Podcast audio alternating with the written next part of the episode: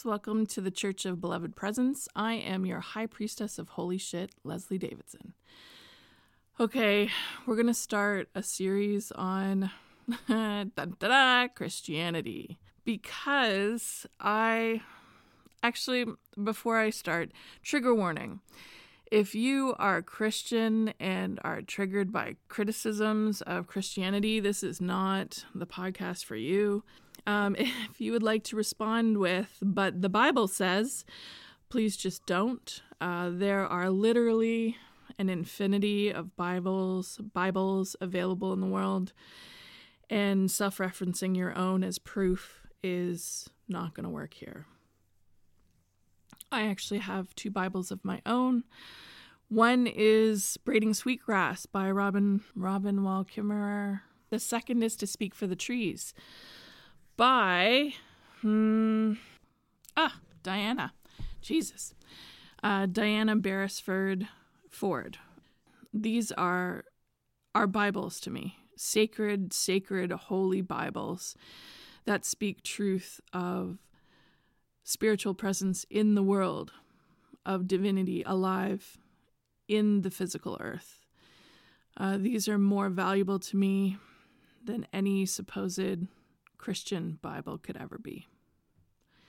So, there's the warning. I've had a reconnecting to Celtic culture and Celtic spirituality, and I've been meaning to uh, share that, share that process with you. And for anyone who's interested in reconnecting to pre Christian Celtic roots, culture, and spirituality, and bringing it to live and root on Turtle Island. But every time I go to connect, there is a giant lump of Christianity squatting in the way. And I realize that until I deal with my Christian colonization, um, I will not be able to move forward. So here we are. Let's talk about Christ. I'm not Christian. Okay, like let's make no mistake, I wasn't raised Christian. My dad rejected religion in his teens. Uh, my mother was a Christian, practicing Christian, and brought my brother and I to church, to Sunday school for a couple years when I was very, very young. So I got a very um, benign, simple introduction to Jesus, uh, very much magic Santa Jesus, if you will.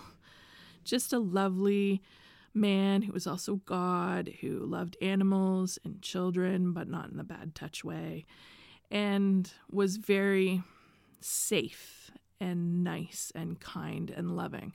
Really a beautiful introduction to Christianity, and uh, not a lot of uh, institutional shaming. But still, my mind has been colonized by Christianity as it exists and how it is responsible for the formation of Western society. Western society is literally rooted in ideologies of Christianity, and we cannot escape that. Whether we went to church or not, whether we were believers or not, we have been colonized by Christianity.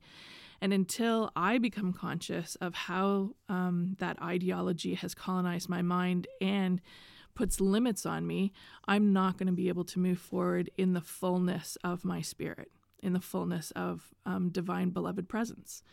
Now I'm going to say on the on the outset, I don't know if any of these colonization tactics were on purpose or how Christianity has colonized our mind was on purpose, but I can definitely say that Christian colonization um, had the result of making us obedient and compliable. There is a Christian worldview that makes us easier to control. Fundamentally inherent in Christian ideology is the the understanding, the acceptance, the not questioning that human beings are bad. We are bad, we are shameful, we are wrong, we are born in original sin, um, and we needed to be saved and we're shameful, bad, wrong. And if we accept the the belief that we are inherently inherently born shameful, wrong, and bad, we're more likely to accept inferior treatment, accept inequality, and accept less than we deserve in the world. We're more likely to accept inferior circumstances and treatment. If we accept a Christian ideology of uh, an awaiting afterlife, a perfection of an afterlife in heaven, and if we direct all our focus and intention and efforts towards um, the afterlife, then once again, we're easier to control here on earth. We're less likely to agitate for change, agitate for, and demand equal treatment and equal treatment for all, regardless of station status or value according to the church. If long suffering and patience and denial of self are ideologies we accept from the Christian church, they're, if we accept them as tests of spirit and tests of our mettle and our deservingness of the rewards of the afterlife, then once again, we've been groomed into accepting poor treatment now, inequality now, lack of fairness and justice now, because it's being promised to us in the afterlife. Religious colonization literally changes who we believe we are and what it means to be alive. Christian colonization is based in shame and guilt and not good enough, and in supremacy and separation. Christianity seeks to separate us from our communication with spirit directly in the world and would instead insert their own flavor of a gated, separate, special God man, which is the only way to spiritual salvation and is the only path uh, towards spirit. Christian worldview seeks to make us ashamed of who we are and then offer us the only way to salvation. They're, they gaslight us. They're like an abusive, toxic partner that beats us down psychologically, physically, emotionally, spiritually, just to offer us um, a way to get back up again. It's really toxic. Christ is is a title. Okay, it's not a person. It means anointed. It's from the Christos, Christos, which is Greek, which means anointed. Um, and anointed can be, uh, you know, anointed by oils during baptism. It can be mean anointed, meaning a medicinal rub in ancient healthcare. Anointed also means touched by spirit, which means that you live your life uh, with spirit as your guide. You're anointed by spirit and you live solely from the guidance of spirit. That's anointed. That's the Christ. And the Christ is literally the potential of all beings here. It is not one man that the Christian church has claimed to and has gatekept behind a guarded fence, and you can only get to Christ through them. Christ is available for everyone at all times in every situation. I view Christ and Jesus as a man who was born of natural ways, who acts as an example, as a role model for all of us, that we can all be connected to Christ's spirit. Okay, Christ is a spirit of recognition of oneness. It's a recognition of holiness. It's a recognition of um, unseparated divine um, connection and holiness in the soul of Creator. That's what Christ is. You go knowing into the world that your source is creator and everyone you meet face to face is also has their source in creator. That's Christ. nothing nothing to be held separate and special. Christianity doesn't have the true God, the one true God.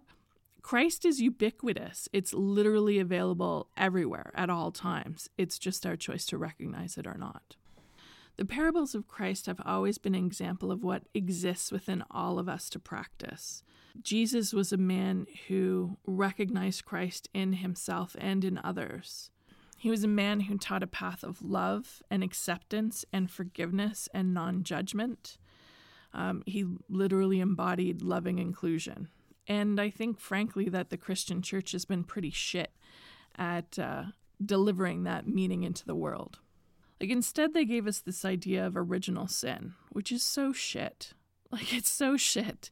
The idea that we're born wrong, that we're born as as mistakes and shameful horrible always asking to be accepted mistakes. It's just such a twisting of the reality of how creator actually feels for us and and how creator actually sees us. It's such a distortion of the truth.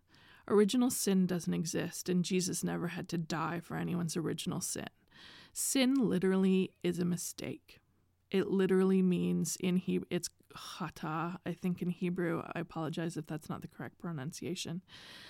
But in Hebrew, it literally, it literally means missing the mark. It's a mistake. That's all. That's all. Sin is a mistake. Oops. Oops. Try again. Oops. Try again. Literally, like no reason for anyone to die on a cross or sacrifice or get crucified for anyone's sins. First off, mm, you can't die for anyone's mistakes. That's dumb. That's dumb. That's dumb. The it's so dumb. That's dumb. And such a terrible ugh, I fucking hate it so much. It's just it's such a distortion of the beauty of Christ and what is actually offered. What is actually offered is the ability for everyone, everyone to recognize their divinity here and recognize it in one another. I don't know if Jesus, the actual man, was actually crucified. I don't know if those all of those events actually happened, but there was no spiritual need for anyone to be crucified for anyone else's sins because you can't you can't sacrifice for another's mistakes. Our mistakes are our own and they're made for us to learn. Like that's it. Mistakes are okay. They happen. Mistakes are there, and we've been given forgiveness, forgiveness and acceptance to make mistakes while we're here. Here's the thing Creator does not damn. There's no damnation from Creator. Creator does not judge. There's no judgment from Creator. These are human characteristics. Humans judge, humans condemn, humans damn, humans don't forgive. And all of that we projected onto Creator. We projected as something that holiness does to us instead of us doing it to ourselves and one another. Human beings judge and human beings damn, and then we say that God says it so. We fuck up sharing the truth of holiness. Any lack of understanding or missing piece of holiness is our fault not creators, not Christ. And we fuck it up because we don't understand holiness. We don't truly understand. Wherever there is separation, wherever there is exclusion, wherever there is judgment, there is a misunderstanding of holiness. Like loving inclusion, holiness, and I say holiness always, always. Whenever I say holiness, here in in it that I'm saying it with a W, meaning wholeness. Holiness is wholeness. Holiness is where we embrace and accept and recognize the oneness and the lack of separation in all things, in all existence. We misunderstand that. Like, that's our fault. We misunderstand it. That's it. Every religion that's ever existed, I think, has misunderstood what holiness is. Because wherever there's exclusion, we have misunderstood holiness. Just so we're clear, Creator is only loving inclusion. That's it.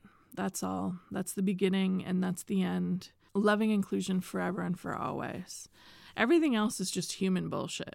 Everything else is just human misunderstanding and and and not getting it. Like that's it. And all we're ever doing here on earth is expressing our current understanding of holiness. That's all anyone's ever doing and most of us don't don't don't know what it is because most of our religious institutions also don't understand it. They may have been based on an understanding, but man, it's gotten lost. And that's the thing with with the sacrifice, and then that's in air quotes, the sacrifice of Jesus on the cross for our sins. It's dumb because it's just a mistake. No one needs to die for our mistakes no one need mistakes don't need to be died for they're not they don't damn us mistakes don't damn us they're there as beautiful gifts as showing us where we don't understand holiness That's it. That's all. There's no reason. Oops, I made a mistake. I will die for your sins. Ooh, no, too much, too far, not necessary. But you know what it does? It sure does in, in debt your community followers. That's a pretty high debt to pay. I died for your sins. I gave my life for you. So now you owe me your obedience and your compliance and anything else I ask of you because I died for your eternal damnation? Uh, no, like bullshit. But also, what a great gig. Because the church is an extension of Jesus, right? The church is the gatekeeper and the holder of the Christ.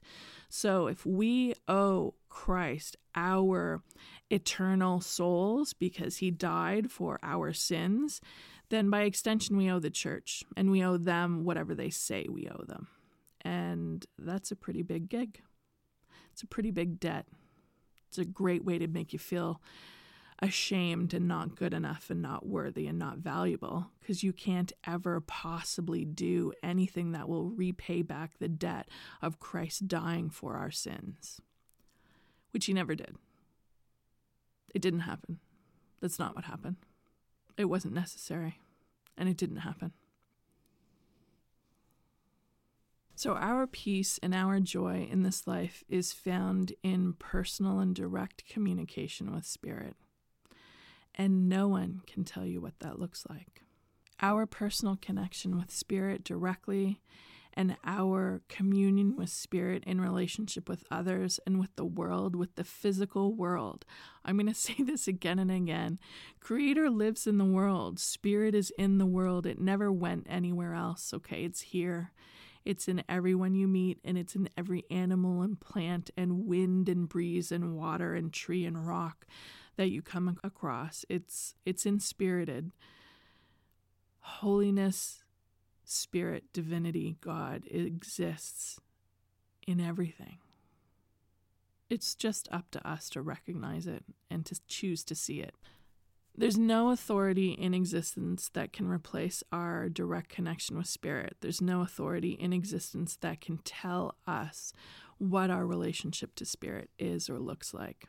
There's no authority in existence that replaces our sovereign right to determine and develop direct relationship with Spirit. And if there ever is going to be a second coming of Christ, quote, air quotes, whatever that is, which necessitates that there was, that Christ went anywhere else, we would do much better than looking outside ourselves from for an exterior individual person who is going to embody Christ and instead embody Christ's spirit within ourselves and choose to recognize it in ourselves and in the world and in each other. Christ is a living recognition of the spiritual reality of spirit living in all things, of loving inclusion in all things. No exceptions. Thanks for listening. Uh, check out lesliedavidson.ca or the Church of Beloved Presence.ca. Uh, join the mailing list if you want to hear more about this kind of stuff and anything else I put out in the future.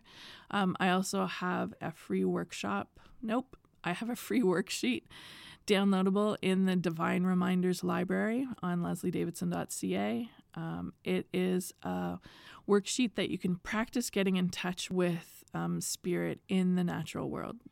Okay, uh, check that out. Thanks for listening. Okay, bye.